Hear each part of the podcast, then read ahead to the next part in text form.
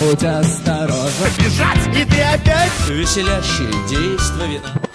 В общем и целом нельзя сказать, что классический русский рок — это была такая вот сформулирована протестная музыка. Что было на Западе, то мы и стырили. 70-е нами больше интересовалось не КГБ, а ОБХСС. Легко не было никому. Цой сам по себе был человеком в политическом отношении крайне равнодушным. Все знают, что такое Гребенщиков, никто особо его не слушает. 8 лет — это много. Мы сейчас проходим то же самое, но по второму кругу. Рок — это непременно всеобязательнейшая музыка мира.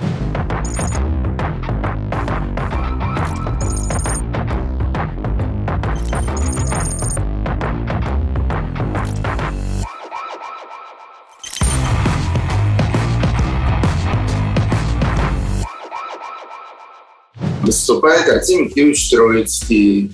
Я журналист, занимаюсь музыкой уже очень много лет.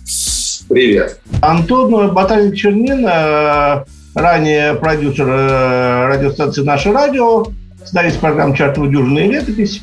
Сейчас продюсер РОК-ФМ, пресс-секретарь группы «Машины времени» и «Браво». Меня зовут Артем Рондарев, культуролог, преподаватель, переводчик. Социальные причины появления рок-н-ролла были в Америке. Там действительно рок-н-ролл появился в ответ на какой-то набор требований, которые предъявляла, в первую очередь, так называемая молодежь. Да? Потому что понятие молодежи же появляется только после Второй мировой войны, в нашем представлении. У молодежи была необходимость получить свою собственную музыку, а не слушать огрызки со стола взрослых. Там им сделали эту музыку. А у нас, поскольку у нас это все происходит почти всегда, да, как в качестве такой преемственности, в качестве апроприации какой-то, что было на Западе, то мы и стырили, в общем-то. А потом, рок-н-ролл музыка веселая, плясать хорошо под нее. То есть у нас уже были там всякие буги, у нас играли, то есть для стиляк там была всякая музыка веселая. Стиляги не пели своих собственных песен, не сочиняли своей собственной музыки. Музыку они слушали исключительно американскую, джазовую, свинговую, и, соответственно, под нее плясали. Но стиляги — это была первая попытка советской, российской молодежи, каким-то образом эту заокеанскую заразу адаптировать и освоить под себя. А потом уже более серьезно все началось в начале и середине 60-х годов, когда уже не американцы, а англичане, группа The Beatles пробила просто могучую такую брешь в советской идеологической пропаганде, и миллионы, десятки миллионов молодых людей в СССР полюбили просто всем сердцем музыку Beatles, и среди них нашлись такие ребята, которые решили эту музыку не только слушать, но и воспроизводить собственными усилиями. Мажоры слушали пластинки «Битлз», потом, они где-то там что-то, им кто-то привозил инструменты. Как правило, это мажоры были, то есть практически и рок, и блюз у нас, это в первую очередь золотая молодежь начинала делать, просто потому что был доступ к информации, доступ к пластинкам, к записям скорее. Доступ к инструментам, очевидно, был. 60-й год был значительно дождей, чем сейчас. Вот. И то есть это было хобби довольно денежное для тех, чьи родители там могли ездить куда-то в теплые края, за границу. А человек, ездящий за границу в 60-е годы, это был это воспринималось жирнее, чем сейчас человек, летающий в космос. А тогда это было совсем по-другому. И этого, тем не менее, мы сейчас, в общем, не очень представляем себе, насколько в 60-е это движение было массовое. Но я могу сказать, что когда в 71 году открылся набор «Московский бит-клуб», тогда не говорили рок-клуб, это называлось бит-группа. Знаете, сколько групп прибежало на прослушивание? Более 600. Да, потому что все-таки, ну, на первых порах это даже приветствовалось, как такое ответвление художественной самодеятельности, да, то есть первые напряги начались, наверное, после Пражской весны, когда, в общем, стали чуть-чуть прижимать, когда начали чуть-чуть докручивать гайки, но и тогда было более-менее нормально, то есть, конечно, ничего не было, но хотя бы это не запрещали. В Америке, в первую очередь, хиппи как бы этот запрос уже предъявили, сформировали, и как бы действительно вся эта рок-музыка, там в какой-то момент ее наделили качествами, значит, протестности и так далее. Но нужно понять, если взглянуть в Америку, то и посмотреть, что, как выглядел ранний рок-н-ролл до хиппи, да, ну, там понятно, то есть это абсолютно коммерческая, веселая попсовая музыка, которая там... То есть протестом было только то, что дети слушают то, что ненавидят их родители. Ну, это как бы можно взять любую дрянь, вот, предъявить ее родителям, они возненавидят. И как бы таким образом наделять эту какую-то дрянь, да, значит, этими протестными коннотациями, ну, не очень разумно. Вот. В России, в общем, такая, в СССР, ну, такая тоже сходная ситуация, потому что сам по себе рок-н-ролл как музыка протеста, по большому счету, никем не воспринимался. Но родителей их это бесило. Но у нас еще был еще более, как бы, более важная инстанция, которая бесила, это государство. И как бы сама музыка, не будучи особо протестной, там найти что-то протестное, в общем, как бы, ну, про глупого скворца песня считалась политической, вот, то есть, как бы, ну, вот на этом уровне. У нас было некоторое количество песен, некоторое количество групп, в репертуаре которых были песни, содержавшие, ну, такие достаточно откровенные политические высказывания. Ну, условно говоря, у Саши Башлачёва была песня «Абсолютный вахтер». Песня «Абсолютный вахтер», которая посвящена как бы параллели между нацизмом и коммунизмом, нацизмом и сталинизмом. Но в его репертуаре вот одна эта песня может считаться такой вот стопроцентно протестной политической. Да? «Абсолютный вахтер, бесстерильная схема, боевой механизм, постовое звено, хаос». И, скажем, на квартирниках Башлачёва, многие из которых и я сам устраивал, вот, у нас, в общем-то, существовал такой уговор, что перед тем, как Башлачёв пел песню «Абсолютный вахтер», он или я, скажем, или, в общем, организатор этого концерта делал объявление: «Сейчас, пожалуйста, магнитофоны всем выключить». Потому что эта песня была такая реально антисоветская, реально посадочная песня.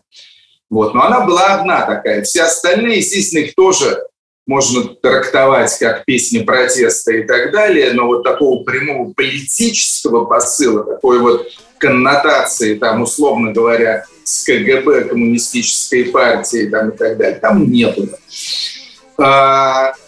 Так что, в общем, степень политизированности русского рока, она несколько преувеличена. Естественно, были такие песни, как, скажем, парочка песен Наутилуса Помпилиуса на стихи Ильи Кормильцева, естественно, «Скованные одной цепью», «Шар цвета хаки», несколько песен группы «Телевизор», «Твой папа фашист» и так далее. Что-то там было такое у «Облачного края», там еще у кого-то. Но в общем и целом нельзя сказать, что классический русский рок – это была такая вот сформулирована протестная музыка.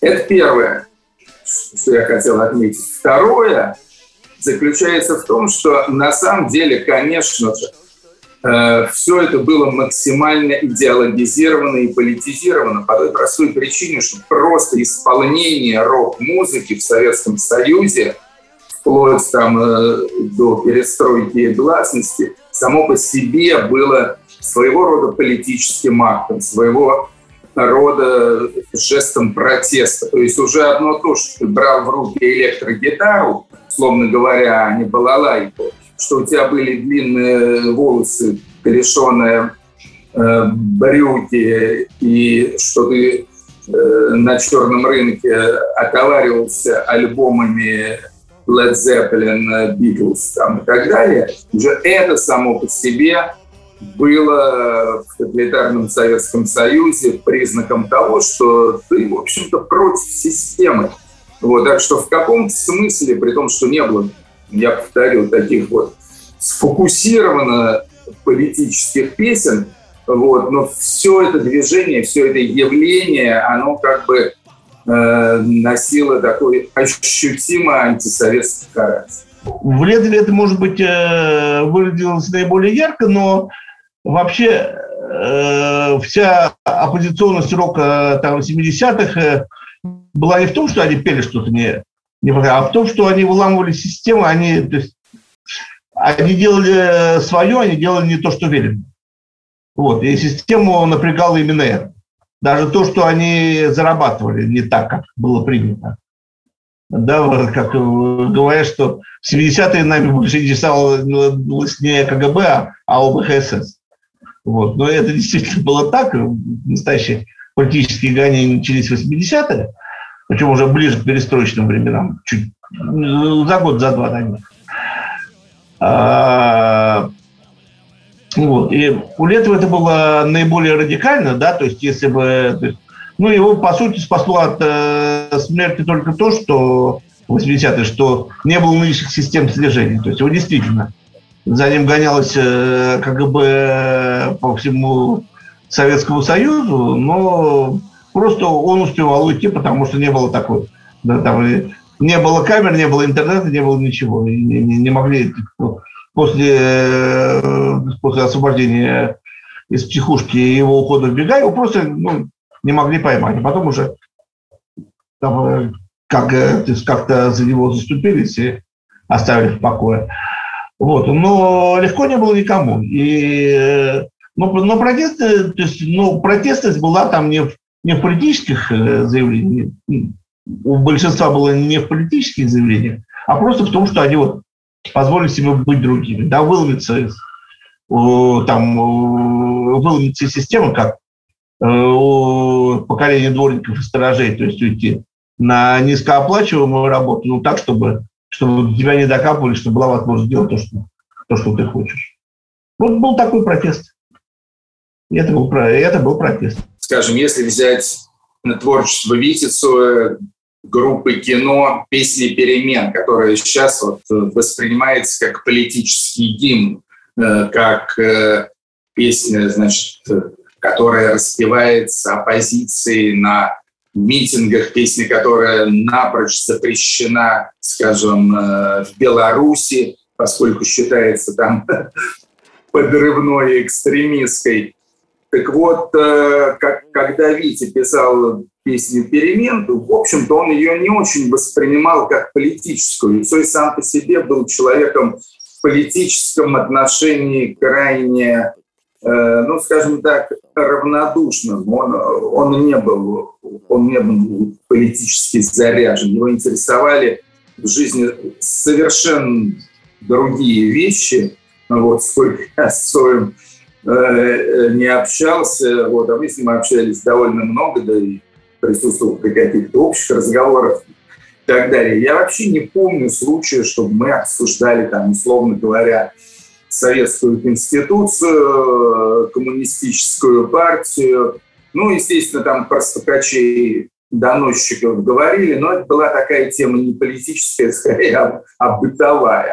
Хотя он был действительно довольно приватным человеком, все, кто его знает, помнят, что человек замкнутый, довольно приватный. Вот. Я имел в виду, что он всегда выступает, говорит от имени самого себя. Вот. Там, за ним никогда то есть, конечно, делать будем мы, это все моду, все это он пел. Но основной его посыл, да, он раскрывается в тождественности его самого и, значит, героя его песен. В то время как большинство, особенно в золотом веке этого русского рока, большинство все время репрезентировало какой-то коллектив, какую-то группу. Да? И лояльность этой группе была важна как для слушателей, так и для человека, который это со сцены эту лояльность транслирует. А Цой всегда был тождествен самому себе, и в этом смысле он просто выступал как частный человек с определенной такой социальной, культурной чувствительностью. Вот он ее транслировал, она срезонировала, вот попала как бы в душу, что называется, запала людям. У него просто все сошлось, да, то есть он был очень эффектен, он был, его песни были очень просты, но в хорошем смысле, да, то есть они буквально эти слова там сжаты до афоризмов и очень четкие, яркие мелодии и аранжировки, которые не устарели и сегодня, это можно сегодня слушать абсолютно. И мне кажется, что это там вчерашний, позавчерашний день. Вот. И очень яркий имидж, и ранняя гибель, то есть он не успел ни в чем зашквариться, скажем так. Так что просто все совпало. Там, примерно, в каждой культуре есть такой персонаж, который уже выведен за скобки, да, выведен за все рамки, поэтому ему не пришьешь никакую последующую гадость. Вот. И вот он остался таким вот единым цельным явлением, которое подходит каждому поколению. Да, то есть он всегда останется 28-летним, да, юным, прекрасным и так далее. Я считаю, что если говорить, скажем, о творчестве Цоя или о творчестве Летова, вот, да и вообще о творчестве каких-то талантливых, способных людей, которые писали хорошие песни, то, в общем-то, их песни говорят сами за себя. И, конечно, представлять Витю Цоя в военной форме, да еще и с этой буквой «З», вот, это, конечно, кощунство, это подлость и кощунство. Цой был абсолютным пацифистом. И, как известно, «Кино», кстати, были одной из немногих наших рок-групп, которые написали такую чисто антивоенную, артикулированно антивоенную песню. Я имею в виду песню «Я объявляю свой дом без ядерной зоны». Цой был 100% пацифистом, 100% противником войны и, кстати говоря, и противником службы в армии тоже. И от армии он откосил, причем откосил, я бы сказал, с довольно большим трудом. Это была, такая спецоперация больничная своего рода, последствия которой отчасти описаны в его известной песне «Транквилизатор». Вот, так что представлять Цоя сторонником агрессии, интервенции, военных действий и так далее, вот, это абсолютно кощунственно и вообще никуда не годится. За такие вещи надо просто бить морду. Конечно, он бы сдулся, как и все, просто потому что, еще раз повторюсь, сделал даже не в таланте, не в мере таланта, а в том, что с пришествием танцевальной музыки, хип-хопа и попсы, и рок-н-ролл просто потерял свое значение. Вот. Он, конечно, тоже бы сдулся, вот. Но сколько бы он продержался, и как бы он достойно, значит. Ну, вот сейчас Гребенщиков, как бы все знают Гребенщикова, никто его как бы особо уже не слушает. Ну, иногда, если одна какая-то песня, значит, попадет в Facebook, там, в ВКонтакт, вот ее... Вот. Все знают, что такое Гребенщиков, никто особо его не слушает, уже, по-моему, даже никто не считает, сколько пластинок он выпустил, хотя еще в 90-х для фанатов было обязательно знать как бы всю номенклатуру. Когда рок-музыка в Советском Союзе и в России начиналась, то, естественно, это была чисто идеалистическая история. То есть молодые ребята собирались в эти подпольные, подчеркиваю, подпольные, неофициальные, любительские рок-команды, потому что они хотели исполнять эту музыку. Вот. В первую очередь это было связано с их бесконечной любовью к этой музыке и желанием, значит, каким-то образом внедриться в эту историю. Если говорить о каких-то побочных кайфах, этой истории, то это была, конечно, исключительно популярность среди друзей и особенно, наверное, среди девушек. То есть, конечно же, рок-музыканты пользовались исключительной благосклонностью у женского пола. Вот. И это тоже, кстати, была очень и очень важная мотивация. Зарабатывать на этом можно было, но очень и очень скромно. Ну, то есть я могу сказать, поскольку я я дружил почти со всеми московскими известными рок-группами и ходил на эти концерты, ходил на Сейшена, иногда даже состоял с ними в каких-то товарно-денежных отношениях, потому что я тогда вел первую в Москве дискотеку в МГУ с 1972 по 1974 год, и аппаратуру для нашей дискотеки мы всегда арендовали как раз у дружеских рок-групп, скажем, у той же «Машины времени», или у «Удачного приобретения», или еще у кого-нибудь. Значит, в 70-е годы гонорар за концерт составлял, ну, где-то, я бы сказал, от 80 до 120 рублей. В среднем 100 рублей. Это, в принципе, была не очень маленькая сумма, но это было, ну, в общем, это примерно средняя ежемесячная зарплата советского человека. То есть я, скажем, работал младшим научным сотрудником в Институте истории и искусств, у меня была зарплата 125 рублей. Ну, за вычетом налогов я получал на руки, скажем, 110 рублей. Вот примерно столько же платили «Машине времени» за концерт где-нибудь, ну, например, в 1974, 1975, 1976 году. Разумеется, эти деньги надо было, в свою очередь, поделить между участниками группы. Также что-то из этой же суммы, естественно, оплачивались транспортные расходы на перевозку аппаратуры и так далее. Вот. В общем, это были очень и очень небольшие деньги. Сделать карьеру, попасть на радио, телевидение, заработать, исполняя рок-музыку вот в то время, было невозможно. Категорически невозможно. И ситуация эта изменилась только в конце 80-х годов, когда, значит, гласность перестройка, когда все эти группы вышли из подполья, стали выступать уже не в каких-то там красных уголках или студенческих кафе, а в больших концертных залах и на стадионах. Тогда ситуация изменилась. Тогда уже можно было попасть и в средства массовой информации, программы «Взгляд» там, и все такое прочее. Вот. А также заработать деньги на концертах. Вот. Поэтому, кстати говоря, да, и вся эта система, она, естественно, уже развилась и приняла такой окончательный цивилизованный характер в 90-е годы, когда уже у нас появился реальный шоу-бизнес, и музыкальные радиостанции, музыкальные телеканалы, продюсерские центры, концертные организации и так далее. В общем, тут уже ситуация изменилась, и тут рок уже стал таким достаточно выгодным бизнесом.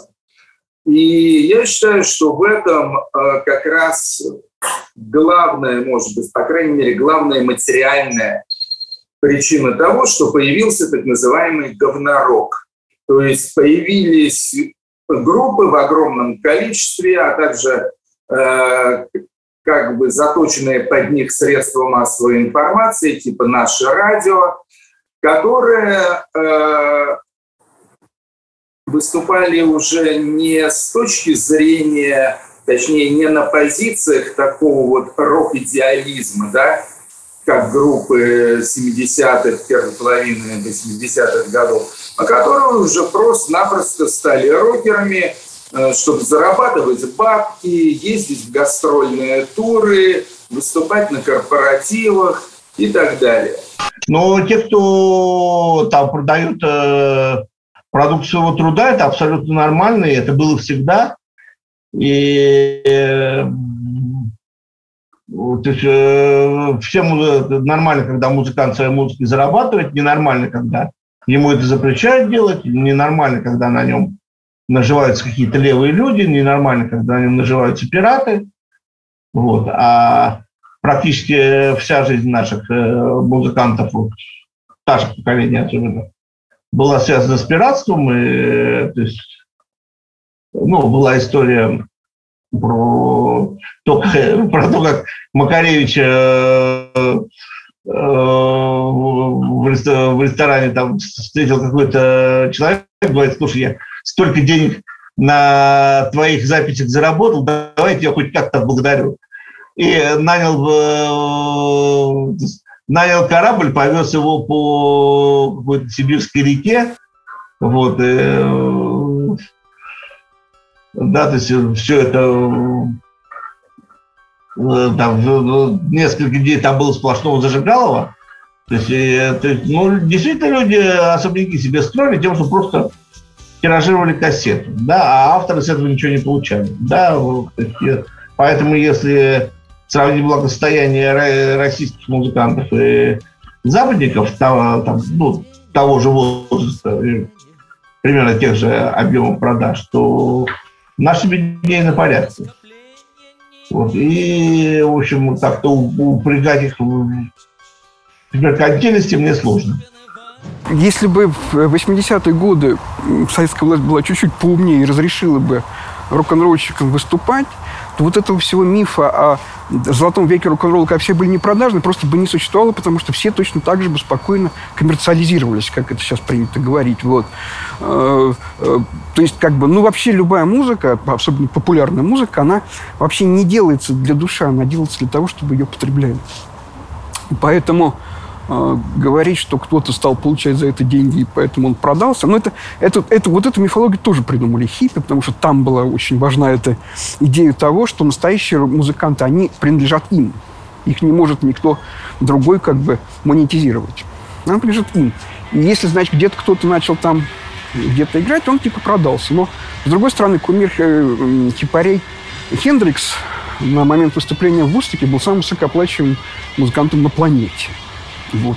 Ну и как бы никому это, тем не менее, не мешало любить Хендрикса и считать, что вот он самый аутентичный Хендрикс, что именно есть. Поэтому вообще вся эта идея коммерциализации – это просто глупость. Ну, я думаю, что главное отличие русского рока от мирового рока заключается в том, кто, собственно говоря, эту музыку вдохновил. То есть русский рок в музыкальном отношении, конечно, на 90% это западный рок, и в этом смысле он достаточно вторичен, и нельзя сказать, что, скажем, русские рок-музыканты, в отличие, кстати, от рок-музыкантов, скажем, немецких или японских, или музыкантов с острова Ямайка, что они сочинили какие-то новые оригинальные, чисто музыкальные ходы. Но большое отличие, конечно, заключается в том, что наряду с музыкальным влиянием западного рока на русский рок очень сильное впечатление произвела, ну, естественно, на русский рок и его отцов-основателей, создателей. Сильнейшее впечатление и влияние на них оказала русская поэтическая традиция. То есть это и авторская песня, бардовская песня, естественно, Галич, Джава, Ким, Высоцкий, разумеется. Да и, в общем-то, серьезная русская поэзия, будь то Пушкин, будь то Серебряный век, будь то даже поэты хрущевской оттепели, Вознесенский, Евтушенко и так далее.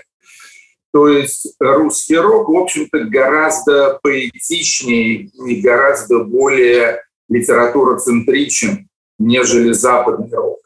И это очень важная черта, и я бы сказал, такая просто родовая черта русского рока.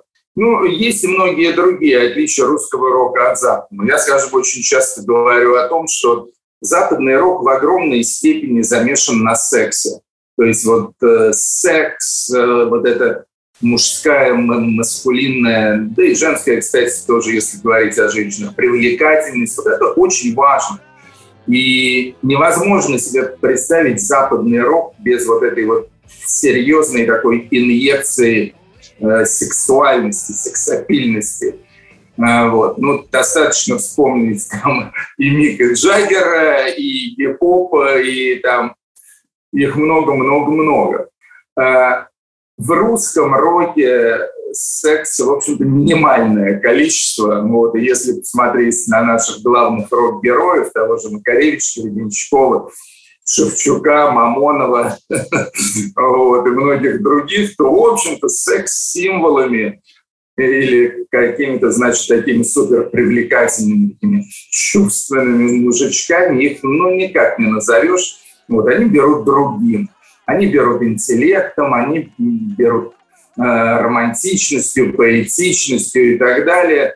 Вот. Но вот этого сексуального драйва, скажем, такого типично року, вот, как-то, в общем-то, у них так особо не наблюдается. Вот. Это, кстати, одна из причин того, что русский рок фактически никак не проконвертировался в международную рок-сцену. То есть были эти попытки, естественно, и Гребенщиков, и парк Горького, и звуки Муинец, и других наших групп. В общем-то, в конце 80-х, начале 90-х достаточно активно работали над своей международной карьерой. И, в общем-то, надо честно констатировать, что ни у кого из них это не получилось. Я считаю, что во многом причина как раз не в дурном качестве музыки или плохом исполнении, тем более, что работали с нашими музыкантами лучшие западные продюсеры Брайан Нинов, Дэйв Стюарт.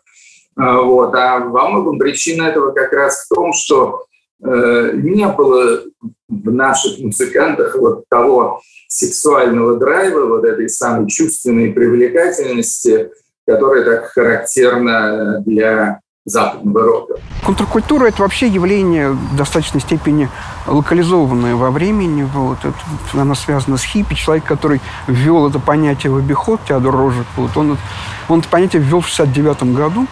По отношению к хиппи очень у него такая вот довольно толстая на эту тему есть книга «Рождение контркультуры». Вот. И он там четко описывал, почему как бы рок-н-ролл – это контркультура, а не там, я не знаю, не какую-то, не субкультуру. Тогда еще, правда, понятие субкультуры в нашем виде не существовало, вот когда он ее писал, но, тем не менее, он очень четко это отграничивал. Вот. То, что возникает вокруг музыки в 70-е годы, там, с подачи Бирмингемского центра культурных исследований, стали называть субкультурами. Вот. Но у Бирмингемского центра, они там все были левые марксисты упертые, у них было достаточно своеобразное представление о субкультуре. Они утверждали, что субкультура – это способ людей, значит, как бы, ну, меньшинцев скорее, вот, то есть пролетариата, там, еще кого-то, вот, способ отвоевать символическое пространство, которое, значит, у них было отобрано там, в силу там, индустриализации, в силу там, каких-то там, джентрификаций и так далее. У них было отобрано место физическое, а они с помощью вот этих субкультурных ритуалов, в первую очередь ритуалов одежды, ритуалов потребления. Причем для бирмингемцев музыка была вообще на 10-м месте. Вот. Вот. Они таким образом с помощью этих ритуалов присваивали себе обратное пространство символическое. Ну, как, вот как хип-хоперы, да, когда они начинают разрисовывать граффити места какие-то, то они помечают, мы здесь были, мы здесь, как бы, мы здесь распоряжаемся. То есть они как бы отвоевывают символическое пространство, которое мне принадлежит. Вот. Ну и, собственно говоря, даже с этим понятием можно жить, можно называть все это субкультурой, но я не очень понимаю, зачем. То есть вокруг рок-музыки, уж тем более вокруг русской рок-музыки, то есть надо разделять. Ну, есть фанатство, да, есть фанаты, там, есть армия Алиса, там еще кто-то, которые, ну они просто фанатят, как бы они собирают мерч, там, они ездят на концерт. Ну, так же, как футбольные фанаты ездят на выезд, эти ездят на концерт. Никакой, как бы, вот большой отдельной разницы между фанатами, значит, Алисы и там футбольными фанатами, прям скажем, нет. Вот, то есть надо разделять фанатье и фанатскую субкультуру, да, и, собственно, как бы, ну, какие-то вещи, происходящие в процессе потребления, там, я не знаю, рок-музыки. Эти вещи, они не складываются ни в какую отдельную... То есть это такие тоже вещи, растворенные в жизни. Ну, вот, тем более, что уже давным-давно помимо рока есть много чего на музыкальном, как бы, фронте того, что можно потреблять. Вот. И вокруг всего этого нарастают, ну, такие, как бы... Это скорее культура потребления. Вот. Культура вкуса, как их стали называть в 90-е. Культура вкуса, культура потребления. Вот. Никакого особого такого именно, я не знаю, эзотерического кружка слушатели рок-музыки, конечно, не создают. Ну, я бы сказал, что такого уж универсального братства в роке нет уже давным-давно.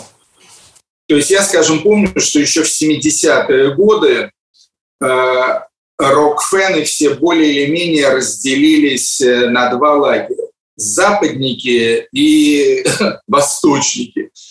То есть западники, они говорили, что русская рок-музыка – это вообще убожество, что они играют гораздо хуже, что музыка у них менее интересная, что записи у них примитивные и прочее, и прочее. Ну и действительно, ну как можно было сравнить даже ту же «Машину времени» или там «Удачное приобретение», или «Високосное лето», или группу «Мифы» питерскую, как их можно было сравнить, там, условно говоря, с Led Zeppelin, Pink Floyd, кому что нравится, Sex Pistols и так далее. Конечно, в общем, были аргументы у западников. Вот. Ну, а соответственно, вот эти самые, условно говоря, восточники, русисты, они наоборот говорили, что плевали мы на все эти Дорсы, плевали мы на все эти Сантаны, вот у нас есть свои ребята, мы их любим, мы их слушаем и так далее. То есть уже был определенный раскол.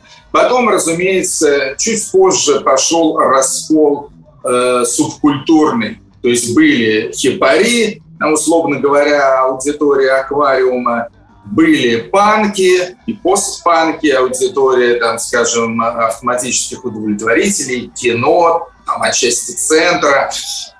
Были металлисты, разумеется, которых тоже было очень много, в черной коже с заклепками и так далее, которые слушали, там, ну, условно говоря, черный обелиск, шах, мастер, там даже всякие попсовые, там эти жуткие группы типа Арии, там, и так далее. Вот. Потом появились боты, в общем... Короче говоря, вот эта раздробленность рок-аудитории, она существовала всегда, она существует и теперь. Абсолютно ничего страшного я в этом не вижу. Вот. Страшное явление – это только то, что появились в России вот такие рок-конформисты, вот эти орк-рокеры или говнорокеры, которые поддерживают...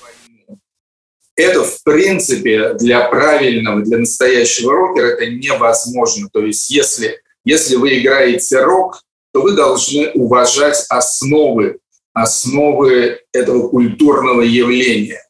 И одной из основ этого явления – это пацифизм. Рок – это непременно всеобязательнейшая музыка мира.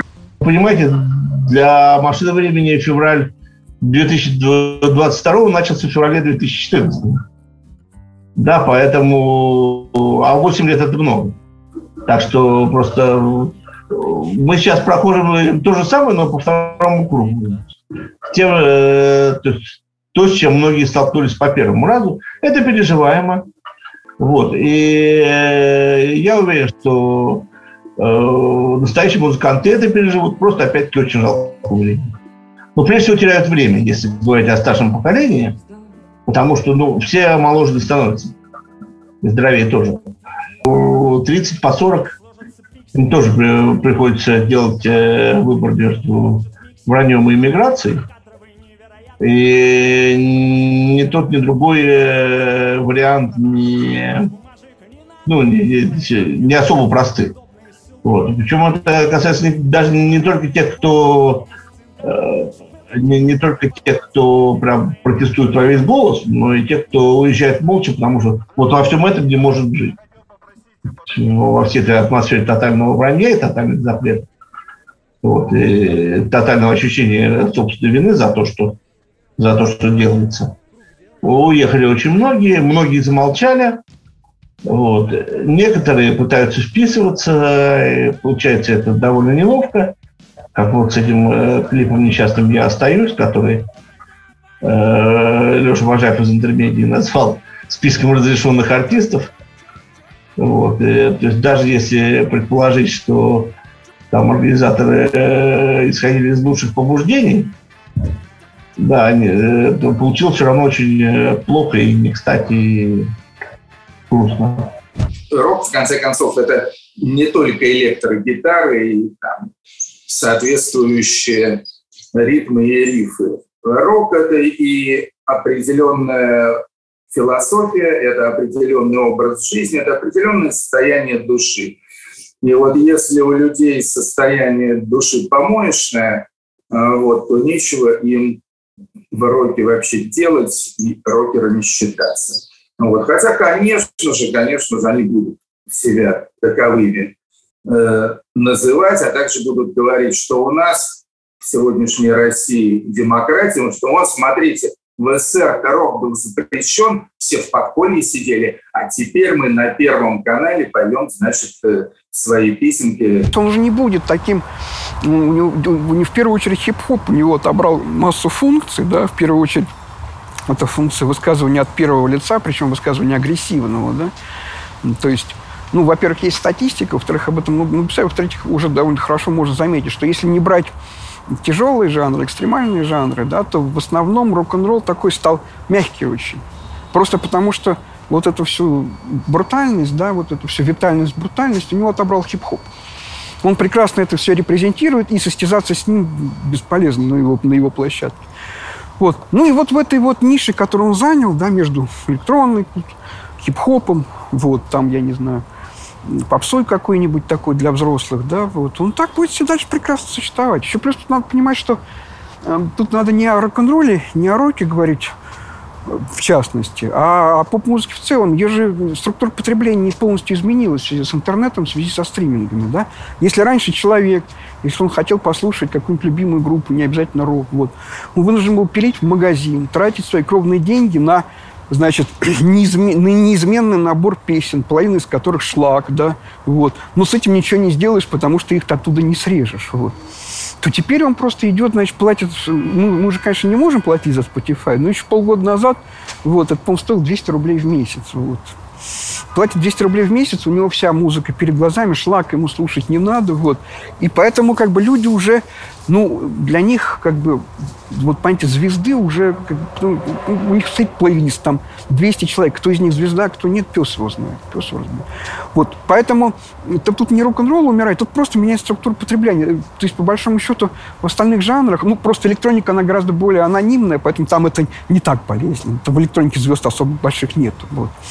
У хип-хопа там субкультура, там, в первую очередь, важен кодекс поведения, как ты одеваешься, как ты, значит, за базар отвечаешь, а там все остальное...